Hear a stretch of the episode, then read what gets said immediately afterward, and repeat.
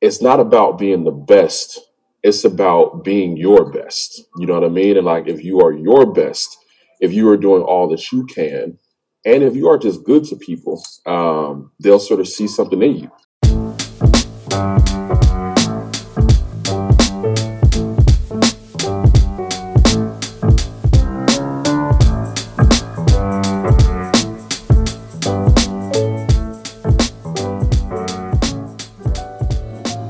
Good day, everyone.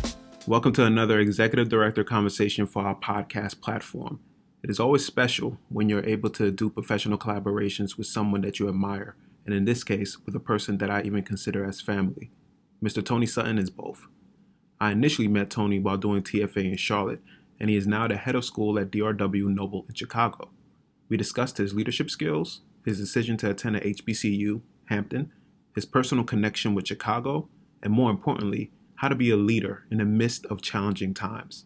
This pod is also extra special because it is because of Tony Sutton that DCS is now expanded to Chicago, with several of Mr. Sutton's students traveling to Delaware for summer session 2021. Thank you again for listening, and I hope you enjoy the conversation. So, first and foremost, thank you, thank you, thank you um, for just making the time to kind of uh, talk to me and to the scholars and to whomever else is listening uh, just to get a better sense of who you are. Because I know you, uh, I would say I know you really well. Um, going on two decades, we're like 16, 17 years in terms of our friendship. Um, so I appreciate the opportunity to chat with you and just to introduce the world um, to you and in particular our bond, um, both within education. So thank you, Tony. Hey, my brother, I am honored and privileged to be here, uh, and I love you. So there's anything I can do for you, you know it is not an ask at all. So I'm glad to be here as well, my brother. Thank you. And I gotta say, man, I, I, I'll be remiss to not start it off with kind of saying the first time I met you because that always stands out in my head. So many of you know that I did Teach for America. I did it in Charlotte, um, and at the time, it was something that I had no clue what to expect. So I packed up my little Mazda 626. I drove from Brooklyn all the way down to Charlotte um, and I made it about two hours before the introduction event uh, for everyone that was going to be in the Charlotte region. So uh, I'm in wherever location they set us up in. I don't remember where it was, but I got there first, and I'm sitting there just looking at the door every time somebody comes in, and I, I see no one that looks like me. so it's just um, one white person after another white person, um, maybe two women of color. So I'm excited but room's filling up 40 50 60 people and i see absolutely no men of color. And then toward the end i, I see this brother um, walk in the door and i said thank you jesus. I'm not alone. Um, and then loads to, to, to my surprise I, I, see that as another tony. Um, so i'm like another tony. Another tony. So they, they had only two brothers in the cohort in charlotte and we were both tony so I became automatically Little Tony, and the man I'm talking to right now became Big Tony. And that's what people refer to us for the next two and a half years while we were in Charlotte, man. I don't even know if you remember that, but I remember. Brother, brother, I remember like it was yesterday, man. And to add some context to that, right? Like, I was coming from Hampton. You know what I mean? And so, like, I had just graduated uh, from a historically black college, and so my previous four years was nothing but blackness. You know what I'm saying? Like everywhere I turned, every class I went, uh, my dorm, it was nothing but black folks. And so it's similar to you. I remember walking into the room and just being like, oh, there, I don't see anybody that looks like me. This is very different. And I do remember distinctly, bro, like looking across the room and seeing you. And I, I felt it was like one of those rom coms. You know what I'm saying? You catch eye contact, you hear a heart playing in the background. I was like, Thank God. Like that's that's we, we definitely brother. did a head nod too from far away. Like, okay. far away. Like all right, all right. There's there's in case something goes down. I know I got one person that I can rely on here. Um, but no, man. Like it, it's it's been amazing to see um, what started from that moment, and you know, like just really how fortunate it is, right? Like we, we have the opportunity to meet many people in our lives, um, but the fact that it was just us two um, and fortunately, we were able to like bond in incredible ways, man. To where we we know we've established a brotherhood uh, since 2005 now. So, I but I remember that moment distinctly, brother. I'll never forget that moment. And and what I'm excited about, just kind of sharing with people through this conversation, is the amazing leader that I know you are, um, and especially as DCS is expanding to uh, Chicago. Um, all that wouldn't be possible if it wasn't for the great work that you're doing in that city um, and beyond. Um, so first of all, thank you, thank you for the work that you're doing and the work that you continue to do, and for introducing DCS to a, a totally new type of uh, scholar. Um, and we're really excited to welcome some students from your school to come be a part of this new Chicago expansion. With that in mind, what I would love to do with this conversation, at least to start, is to get a sense of who you were back in the day. So even before I met you, um, because I know for myself, if people looked at me when I was 14, 15, 16 and see all the stuff I'm doing now, they would have never expected um, all the things that I have done. And I'm assuming that that is potentially a, a similar narrative for yourself. So as we start this conversation, just walk me through the high school version of Tony Sutton. High school version of Tony Sutton. So um, I'm from a place called Lawrenceville, Georgia. Uh, and Lawrenceville, Georgia uh, is a suburb about 25 minutes northeast of Atlanta. Um, and what's interesting about Lawrenceville is like a couple of claims to fame about like Lawrenceville and Gwinnett County. In the South, like particularly like Georgia, places like Mississippi, there's also like a county affiliation, right? It's all from Gwinnett County. Uh, and Gwinnett County is named after this gentleman, Button Gwinnett, who was one of the signers of the Declaration of Independence. Uh, and then also Lawrenceville, Georgia, is where uh, Larry Flynt, who I believe just recently passed, he was um, the founder of Penthouse and sort of a huge advocate for like First Amendment stuff, a lot of court cases in like the 70s and 80s. Um, but Lawrenceville is actually where some of his court cases were, where he was ultimately um, shot and paralyzed. I, I, so, you know, Lawrenceville is, is has that claim to fame. Um, but for me, as a young black man there, you know, it's it's an interesting place because I love where I'm from. Uh, and the reason I love where I'm from, first and foremost, is because of the people. Like some of my best friends, like who are my brothers to this day, um, I met in Lawrenceville. Um, and, you know, we played high school basketball together. We would kick it at my parents' house, go to their parents' house, uh, go to concerts down in Atlanta. Um, so, like, I love where I'm from, love where I'm from. But at the same time, my experience was sort of shaped by how race was just sort of uh, an ever present thing there, right? Like I went to a high school called Central Gwinnett High School in Lawrenceville, and we would go to school, and there would be kids that had like Confederate flags on their trucks. Uh, kids would wear Jefferson Davis T-shirts, the South will rise again T-shirts, um, and in that moment, it just seemed normal. So like it wasn't even something that like uh, engendered outrage. You know what I mean? Like there was there was nothing a part of it that was sort of like, what in the world is going on? It just sort of felt like, yeah, I mean, this is Georgia, this is the South, like this is Gwinnett County, this is what it is. Because it wasn't just Lawrenceville, right? Like there's surrounding towns. We're talking about Dacula, we're talking about Smyrna, you're talking about Georgia. Like you saw these things all the time. And so, you know, for me, there was always this sort of, and I, I kind of say it now. I don't know if I would have been able to articulate it back then, but like identity was something that was like always um, I was trying to like figure out, trying to figure out where I stood in, trying to figure out where excuse me where I fit in, and I would sort of have my core group of friends that were uh, that are still my brothers to this day that are all uh, black, but then I also have friends who were white, and some of my friends were some of the kids who wore a Jefferson Davis T-shirt, or some of my friends were the kids who had a Confederate flag on their truck. Um, and it was one of those things where like you felt uneasy, but it was also sort of like they are the product of something. And so I think because, you know, I knew them, like by the time I went to high school, like I had known these kids since seventh grade, eighth grade. Uh, I had been to some of their houses. We had hung out before. And so like it was this very nuanced thing to where like there was these symbols um, that as an adult now, I would say like uh, I would handle in a very different way than I would have when I was 16, 17, and 18.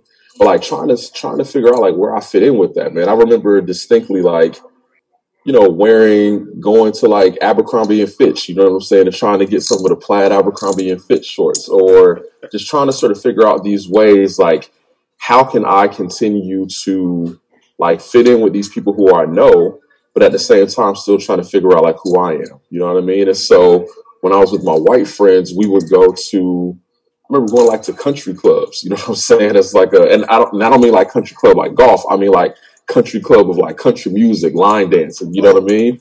And then also with my black friends, like we would go out, we would do something very, very different, you know what I mean? And so like this part of like identity, I would say is like one of the really defining features of uh, my high school experience. Um, but I would say also as it pertains to leadership, um, I played basketball. I love basketball. You and I used to hoop down in Charlotte. Um, but I was never ever the best player on my team. Very far from it. Um, particularly, uh, you know, my sophomore, junior, senior years of high school, I played I played varsity ball, um, and I, I, played a lot really my sophomore year. Uh, but my junior and senior years, we had some youngins that came up that were much better than I, uh, and so they they definitely took some time. But my my teammates still saw me as a leader, um, and that was one of the defining moments of my life. Uh, do I can I tell a quick story? Is that okay? Oh yeah, definitely, without question, go. Um, so I'll never forget uh, this moment, and I think, and I, I, sort of tell it now as a part of my leadership journey. Uh, but my senior year of high school, uh, my mom was on top of me, like apply to college, apply to college, apply to college. And I was like, I'm gonna get to it, I'm gonna get to it, I'm gonna get to it.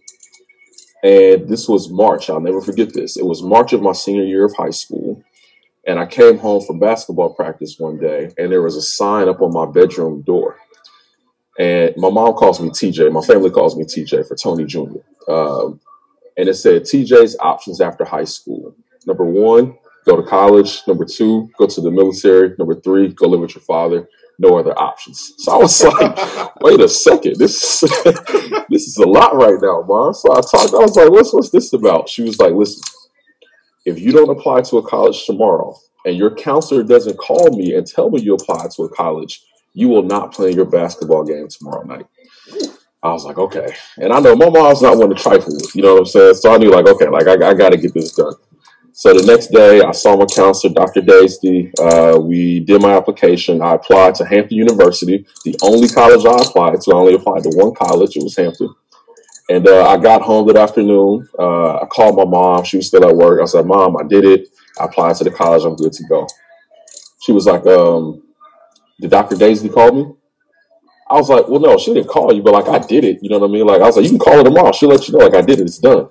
She's like, I told you to tell her to call me. She didn't call me. Do not play in that game tonight.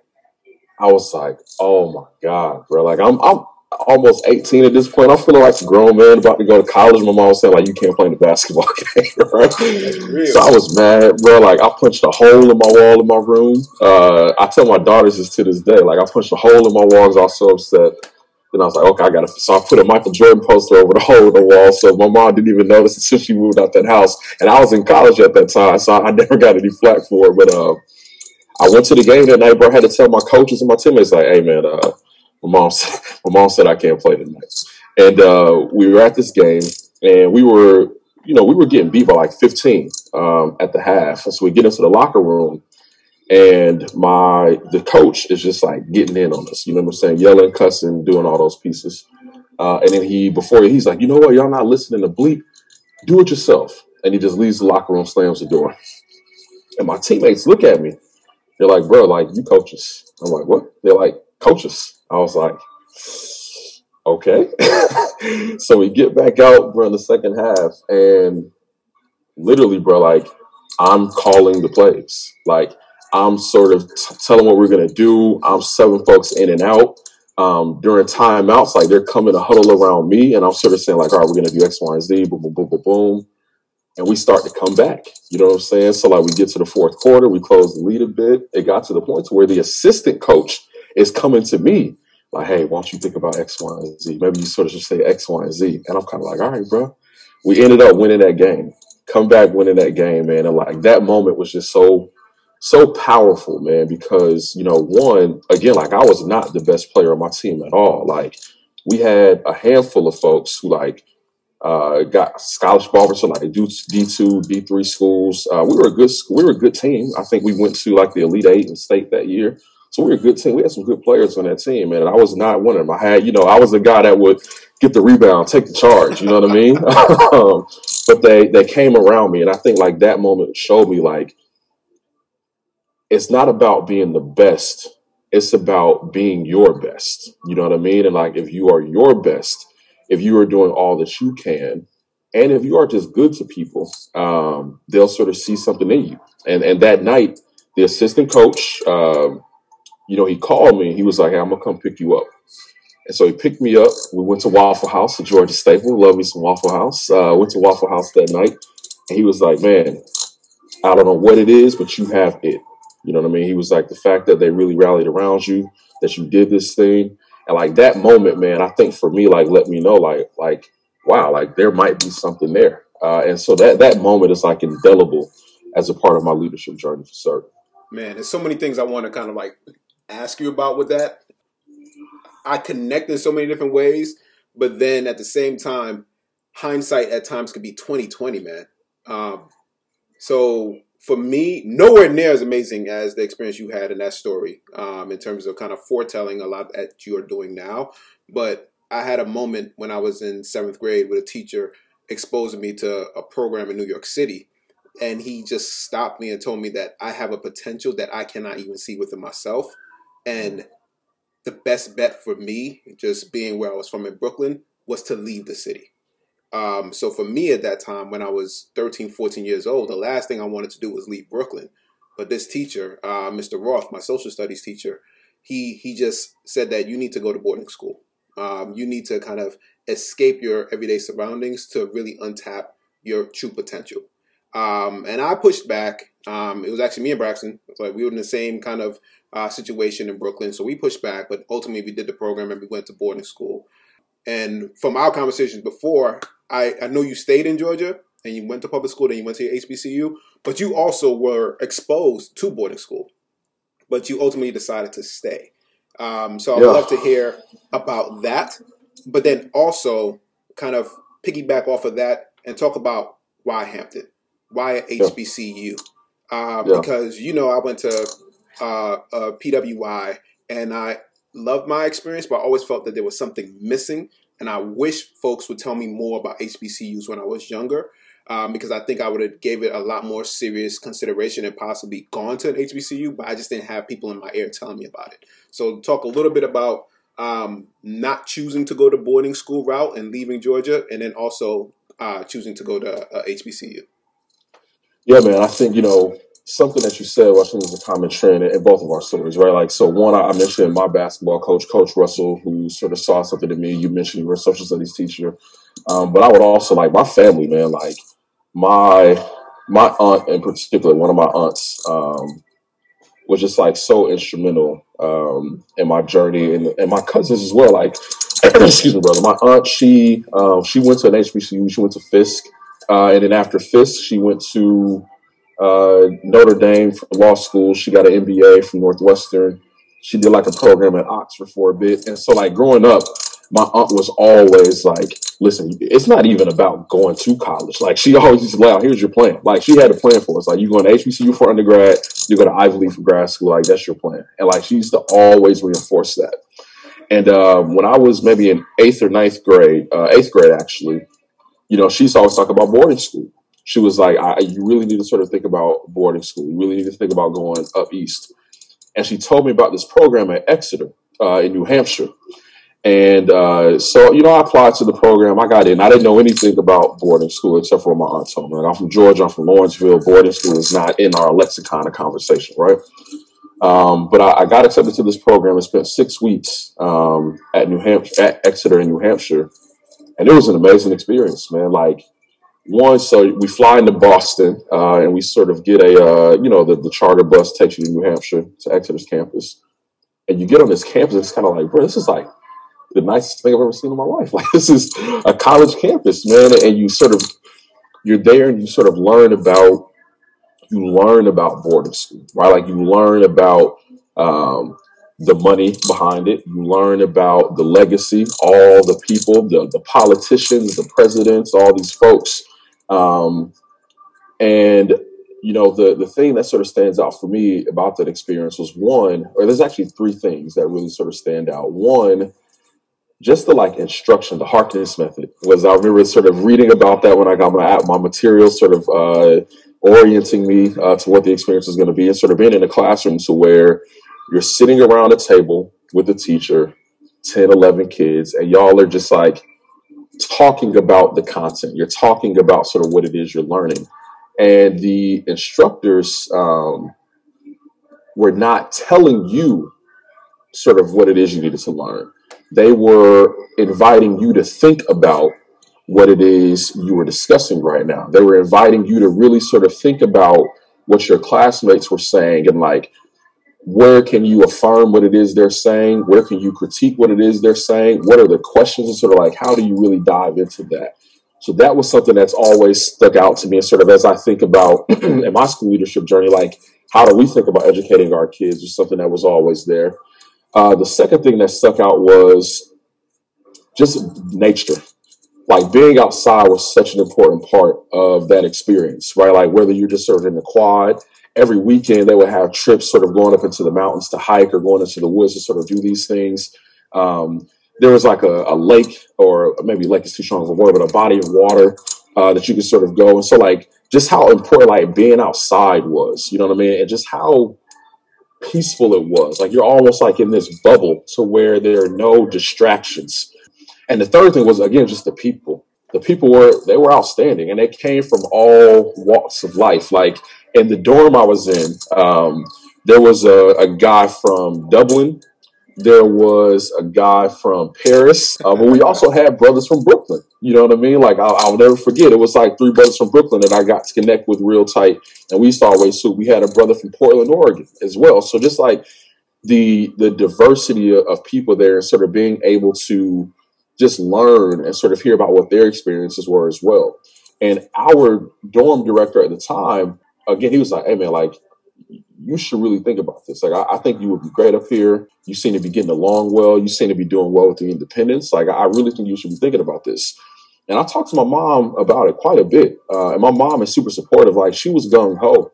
Um, but for me, I think it was just like, you know, I'm, I'm a mama's boy. And leaving home, and I had my friends as well. And just like leaving home was kind of like, I don't know. So, like, it was, it was really ultimately like a, a 14 year old at the time decided like, nah, I don't want to leave my friends. You know what I mean? Like that was the the piece in terms of not doing it. But there are so many moments that I sort of took from that um, that I even sort of used to this day as a leader. And that's actually one of the reasons when I got to my school in Chicago, bro. Like I called you maybe that first week, like Tone. I got a student, bro. She need to be at St. Andrews, and like that's sort of we did that work around getting our kids to boarding school. So now at the school I was at, we had we have a student now at St. An- or uh, is she about to graduate nah, this she's year? She graduated. Oh, she's graduated She this year. graduated, This year. yeah. This year. She graduated this year. We have a student at Choate. We have a student at Exeter. We have a student at Hershey, and then even some of the private schools here in Chicago. So, like that experience, our conversation sort of really drove that. Um, but then, sort of thinking about Hampton again, my aunt, bro, like it was one of those things where it really wasn't even something I had to cognizantly choose because my aunt was always saying like HBCUs, HBCUs, HBCUs.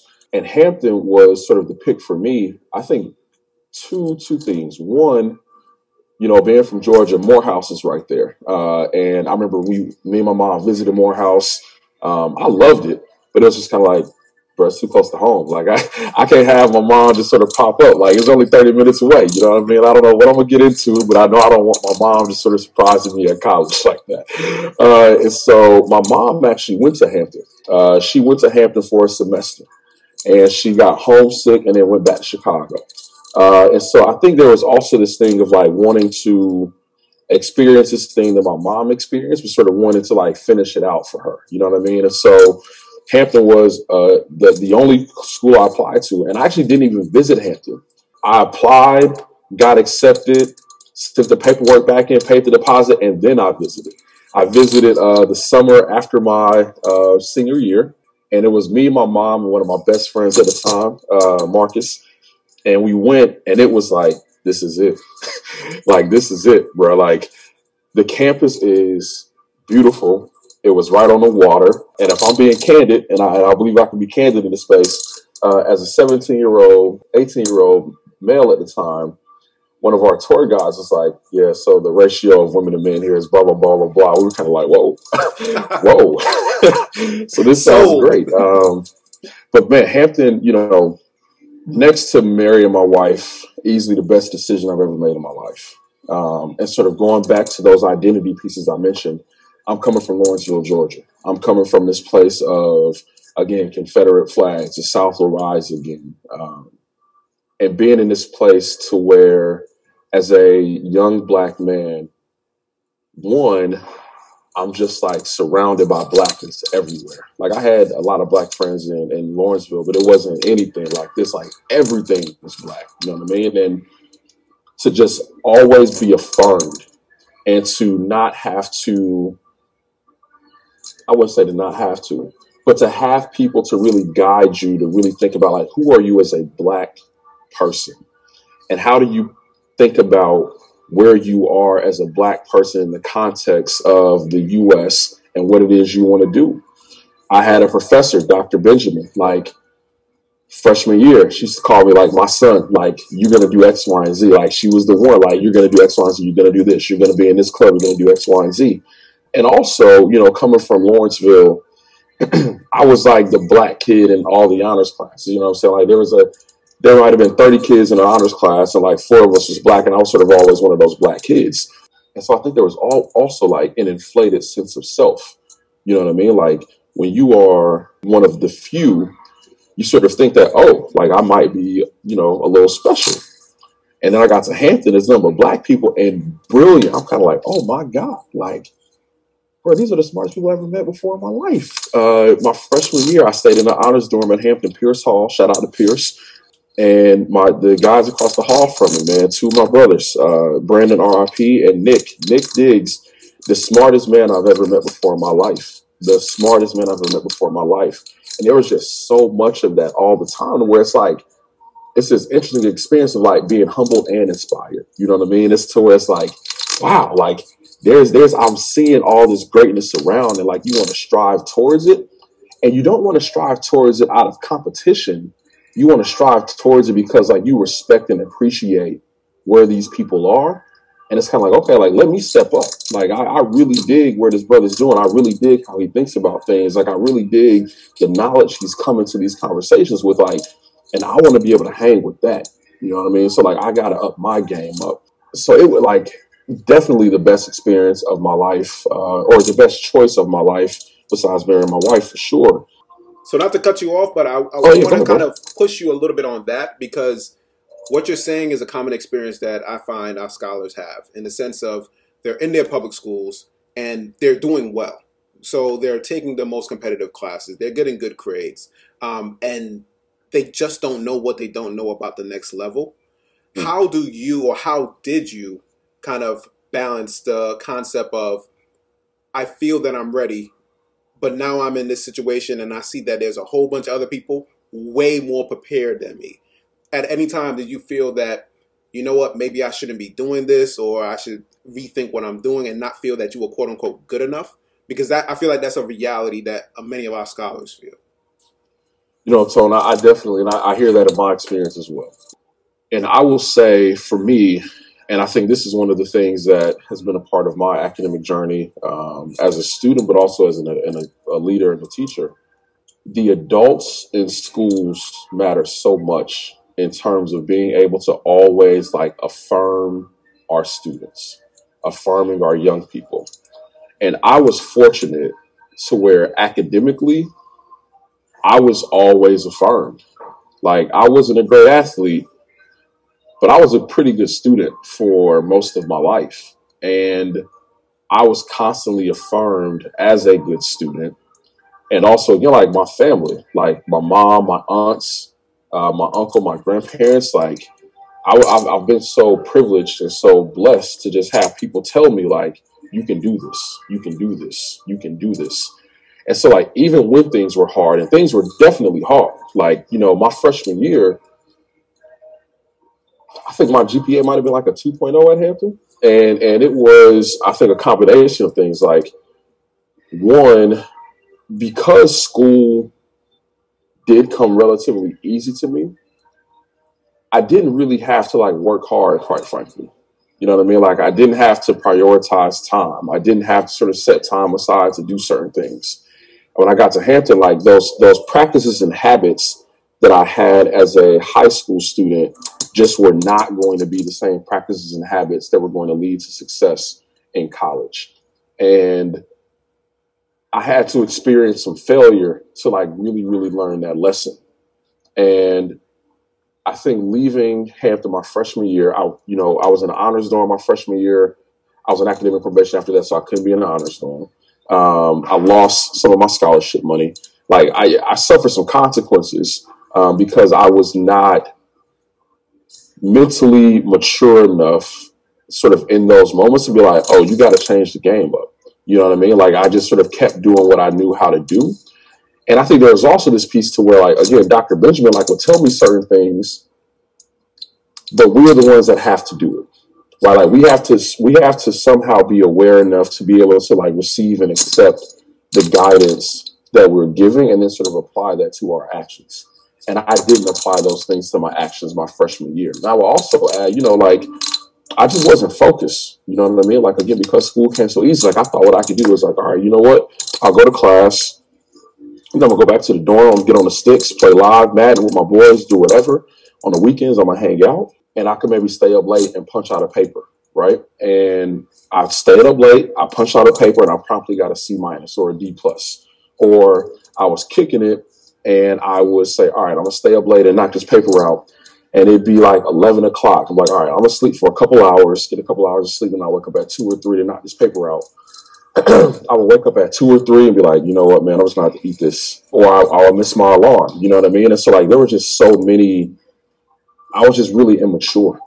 Like I was just really immature and didn't recognize that I was sort of immature, right? I think like that's the part, like having people around you that sort of help you see and understand what behaviors you're doing, what those behaviors reflect about your character, your habits, your your mindset, and then being able to apply those things differently.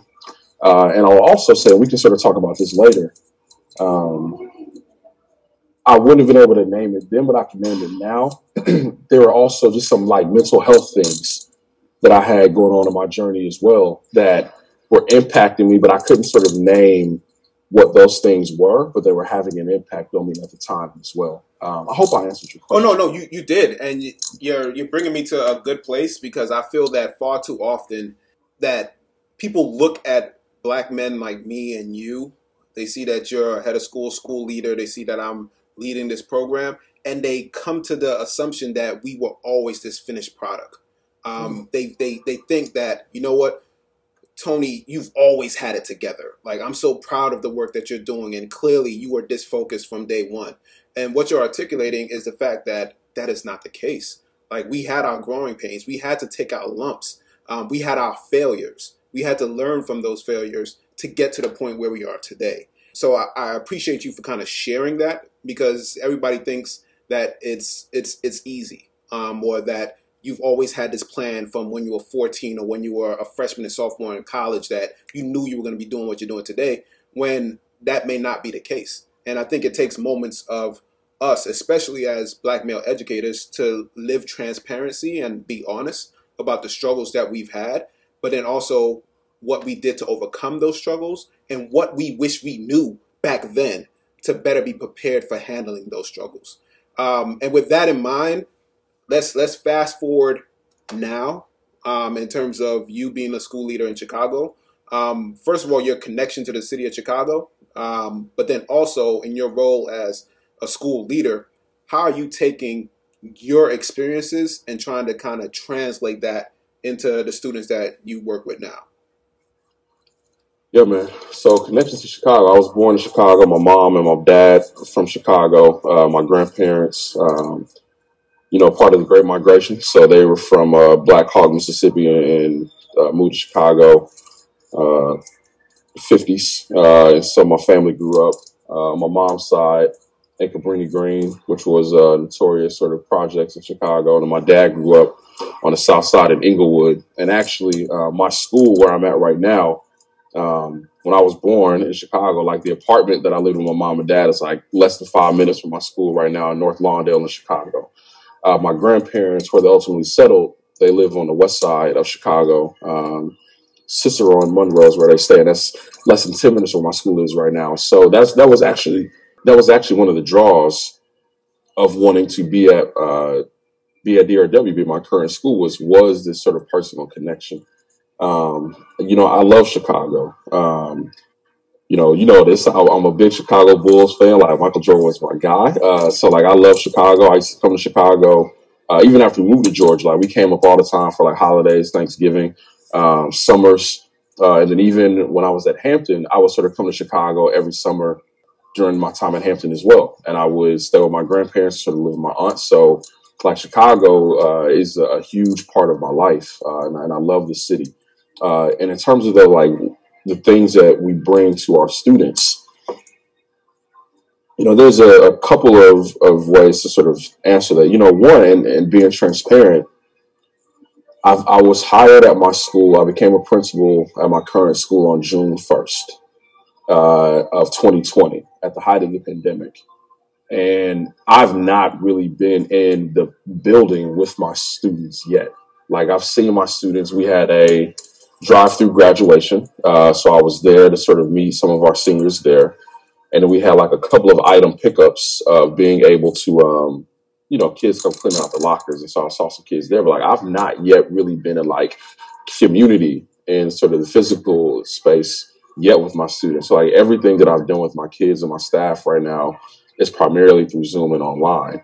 And it's been hard, quite frankly. Um, because, you know, as teachers, like we do it because we love young people, right? And we sort of, yo- we love the energy that they bring and like the joy that they bring us. And like being in that sort of physical proximity is such an important part of that work. And I haven't been able to do that yet.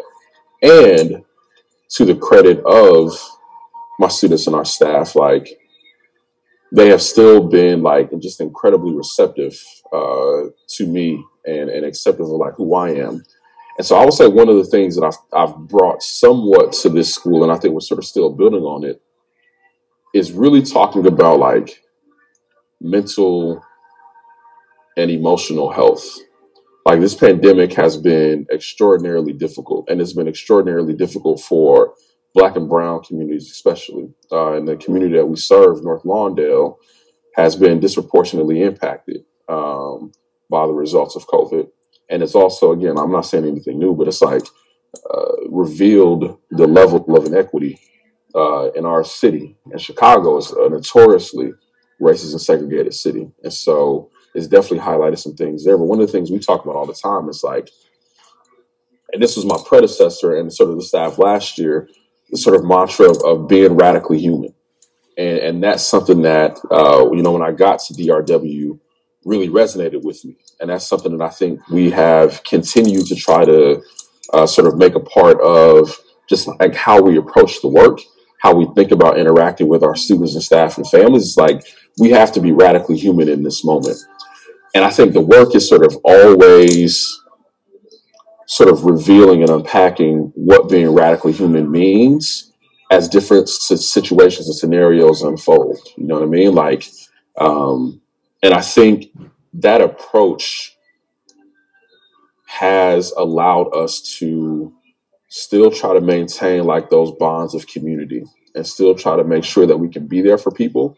Um, but it's it's been tough, you know. It's been really really tough. Um, and I will say, you know, one of the experiences at my previous school though is again like mental health. Um, is something that we talk about a lot. Um, you know, I, I've I have been on a journey with mental health like most of my life, and some of these things like I've, I've just started to discover over the past several years and talking to my moms. But um, you know, I started seeing a therapist as early as like five years old. Uh, that's about the time my parents uh, got separated, and my mom said that like I was wilding out. She said I was angry. Uh, she says I was getting in trouble, but she says like the moment to where she knew like I had she had to do something for me. She's like I raised my hand at her to hit her as a five year old. She was like that let me know that something was was going on, and so really, bro, throughout that time, like I don't really remember it then, but I like I been involved in mental health services there. Uh, when I was, I went to grad school for a little bit at U Chicago, uh, and that's I think when, as a young adult, I really started to realize like something. There's something that's not. I got to figure some things out, um, and so I started seeing a therapist uh, when I was a student there. Um, and I will say, it's it's it has not been a sort of straight line journey at all. When I was seeing a therapist uh, at U Chicago, you know, those sessions revealed some things that I think honestly like scared me. And so I stopped going. You know, I think like that's been a part of my journey. It's like I, I will go, I will talk, I will open up, and I will then be like ashamed or embarrassed or feel guilt. Um, and and I will always have this feeling like I know you're a therapist, I know this is your job, but you have to be judging me. Like, there's no way you can't be judging me right now. Like the things I'm telling you right now, like I, I know what I'm saying right now. Like, so you have to be judging me. And I think like I always just sort of feel like, you know what, I, I can't do this.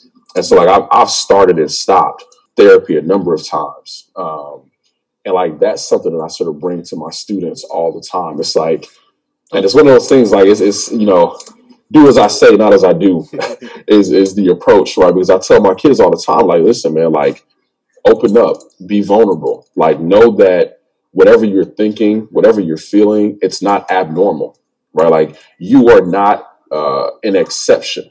Like, this is sort of part of the human experience, and know that there are people who are going to love you no matter what.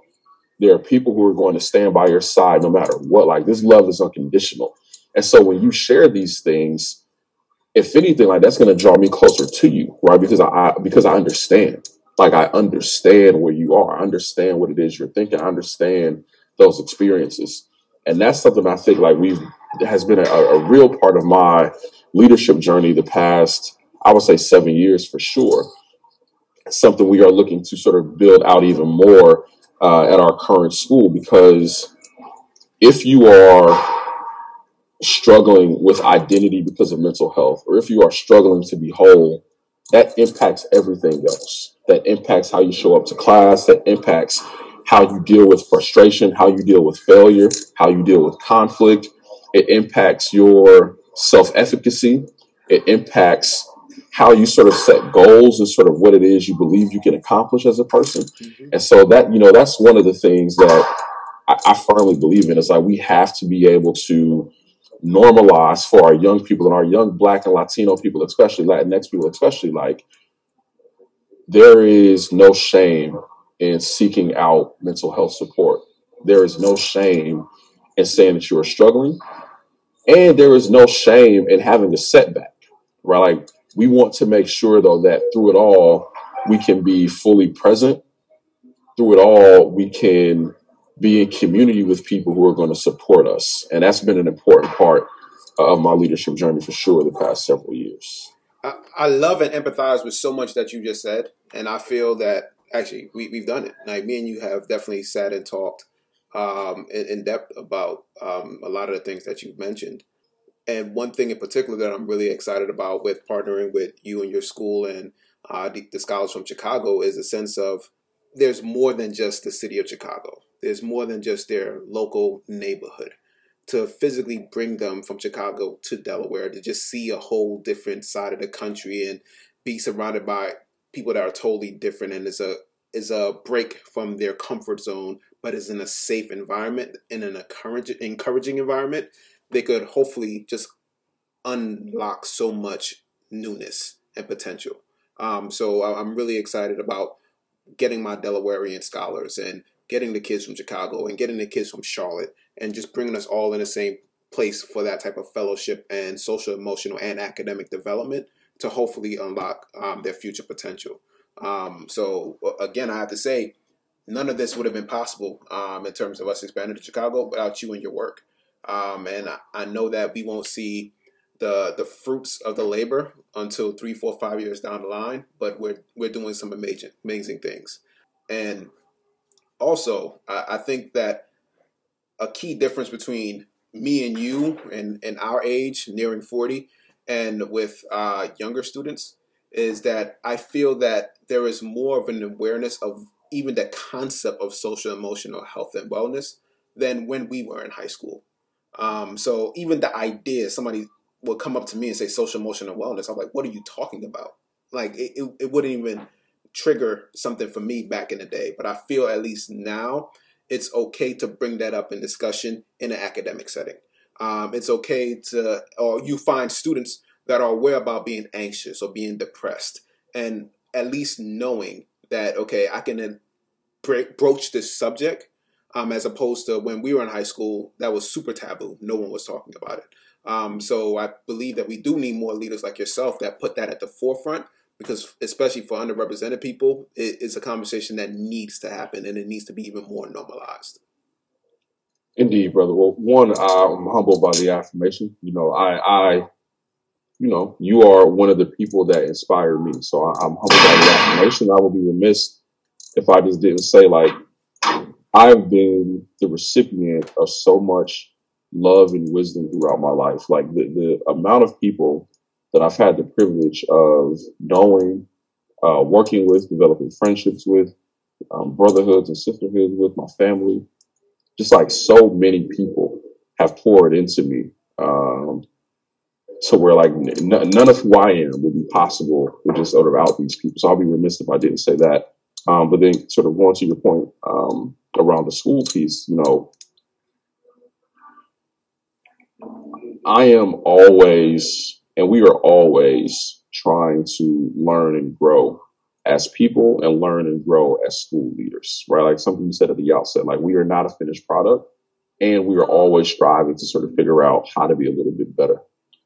But the one thing that just like has to be true, like as you develop your skill set of being a, a teacher or a school leader, as you sort of figure out how to navigate change management, as you are sort of figuring out um, like curriculum decisions and you're trying to sort of figure out like how we're going to do these things.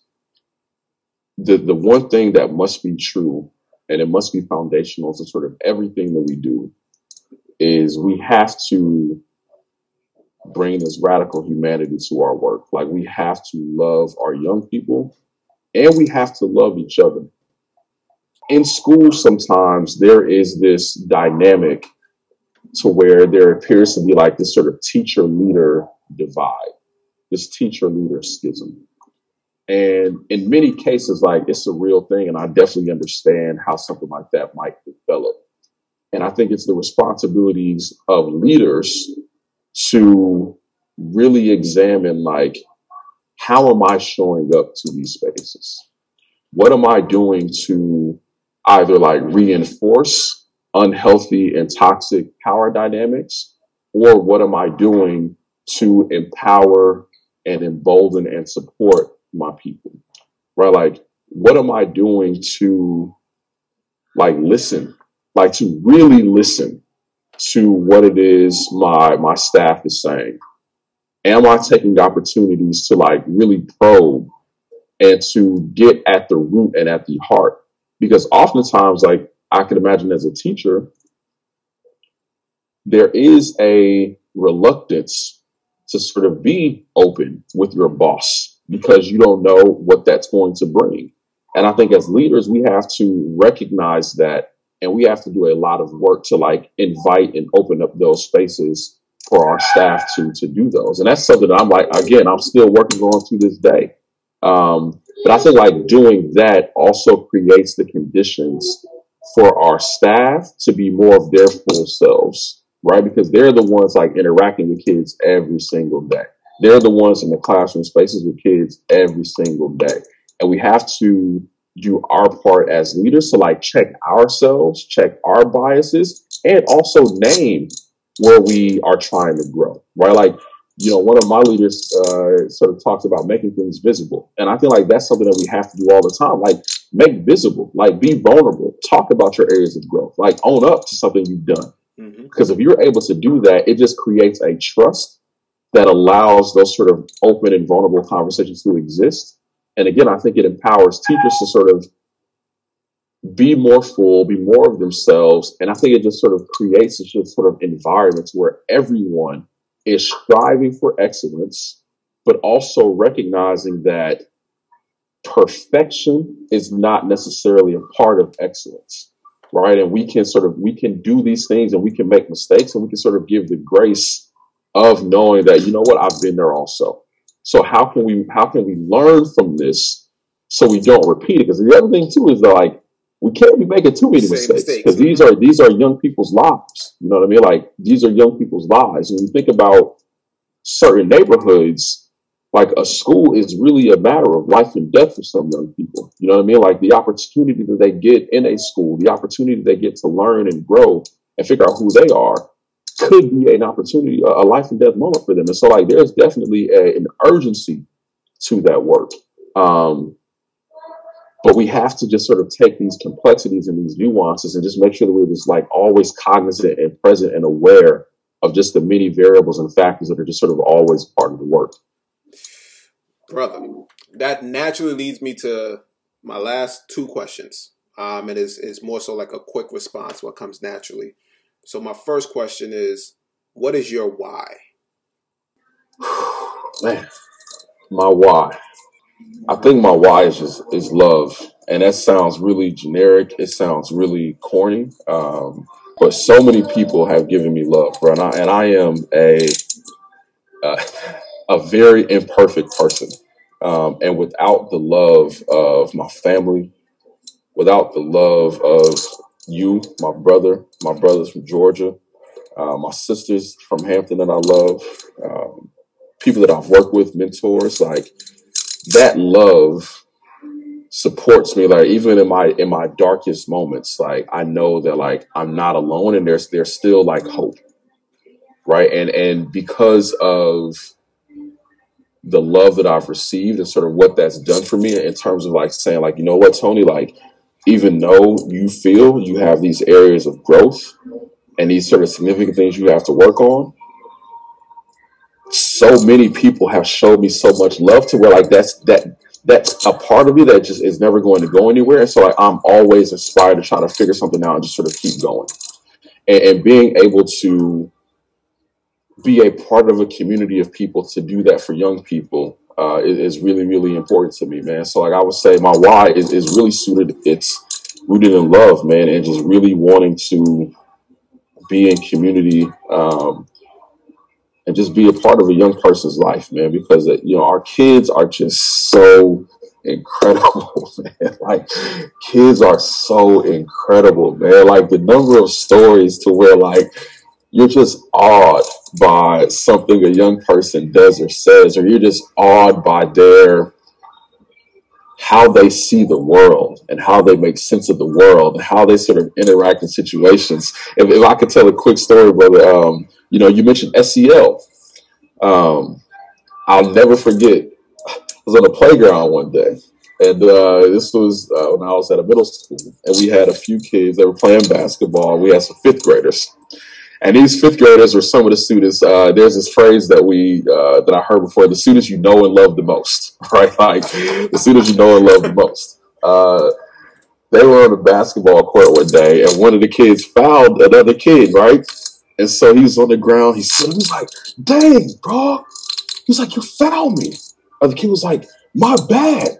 He was like, "I mean, if you're gonna play, you just gotta make sure that you just can't be too aggressive because you can hurt somebody that way, man." He was like, "I'm saying like I didn't mean to do it. I hear you. I'm not gonna do it again." Like so, they were animated. You know what I'm saying? Like they were they were screaming at each other like you like when you do when you hooping. You know what I'm saying? That's a part of basketball, but they were exercising all the skills that were taught and reinforced about SEL, right? Like, how do you handle conflict? How do you talk about what it is you're feeling? How do you hear what it is that the other person is saying? Like, how do you make sense of those things? So it was just like this beautiful moment, man, of like watching these kids. Again, these are the kids that we know and love the most. You know what I'm saying? Like, in this moment, they're hooping, somebody gets fouled hard, their, their, their voices are being elevated but they're still exercising the skills. And I think that a, a thing to think about also just for us as adults and having children, I think sort of really uh, brought this home for me is that you got to fall back sometimes.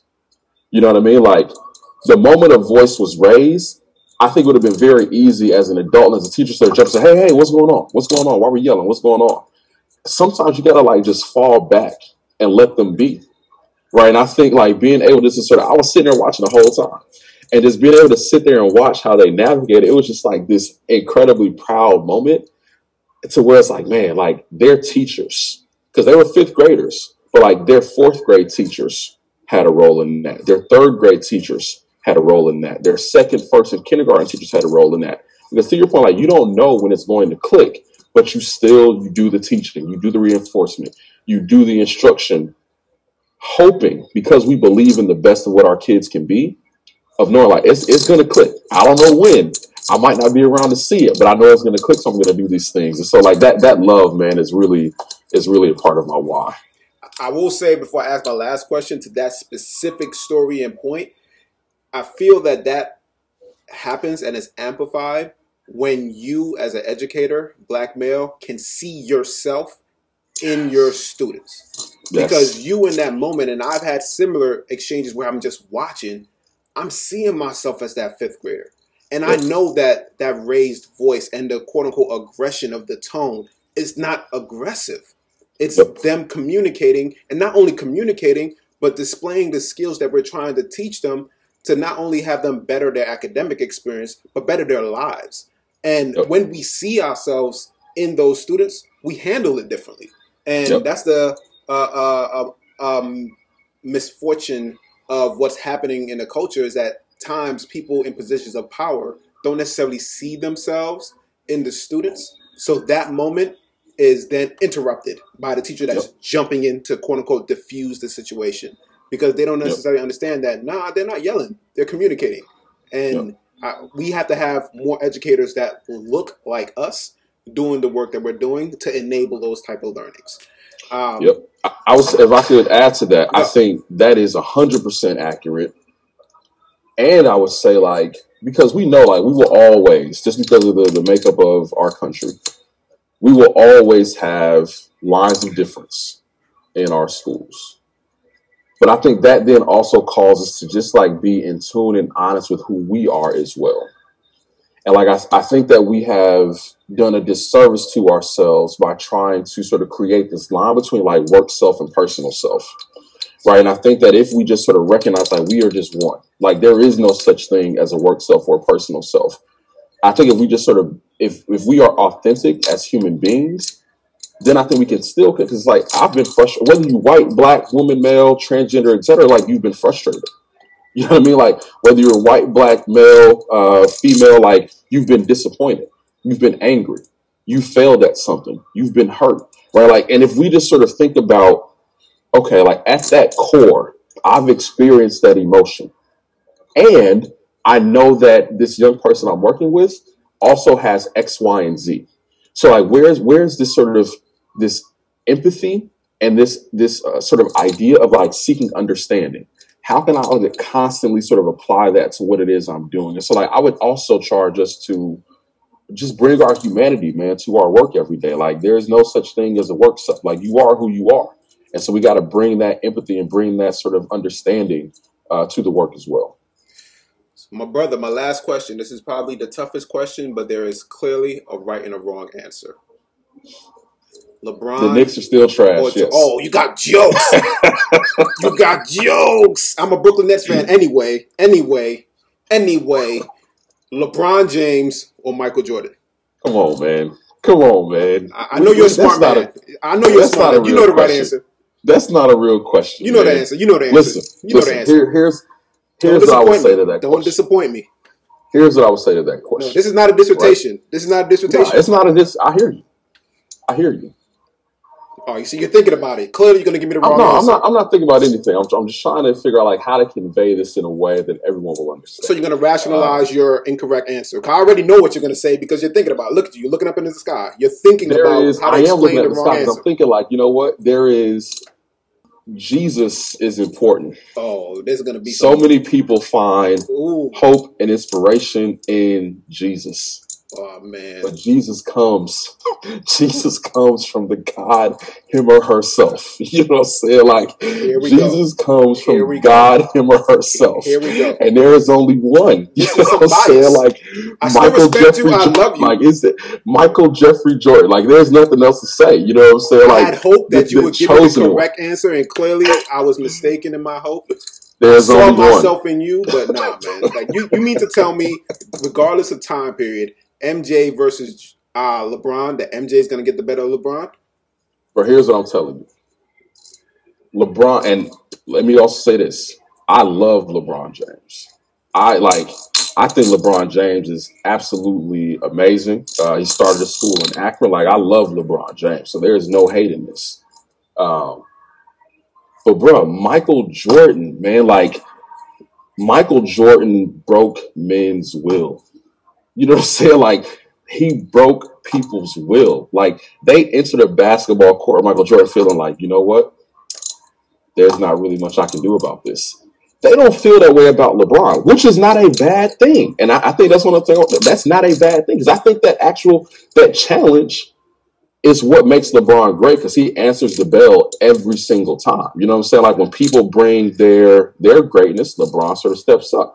Uh, but there's only one. You know what I'm saying? Like There's there's only so many ways. I could kind of chop away at that logic, but I'm gonna There's there's save. no way. I'm gonna save There's the no way you can.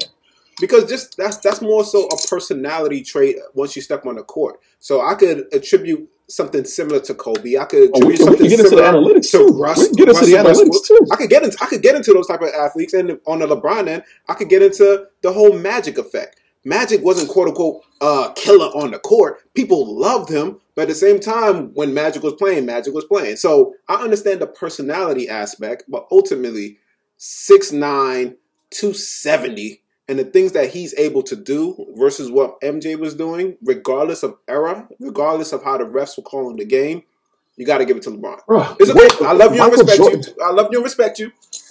We can have this discussion over a happy you know hour, this, and you could here's what this really is. Okay. This is your deep rooted New York hate. That's all this is. You know what I'm saying? right. But I hate let's Michael get, Jordan. Let's get on the he dunked on exactly. Patrick. Like, Let's you're get on right. the therapy couch and break that down. No, I, I love him because I hate him so much. And with that said, my brother, thank you, thank you, thank you, man.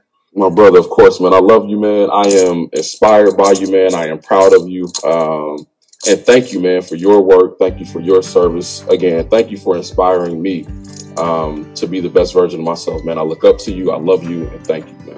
Salute.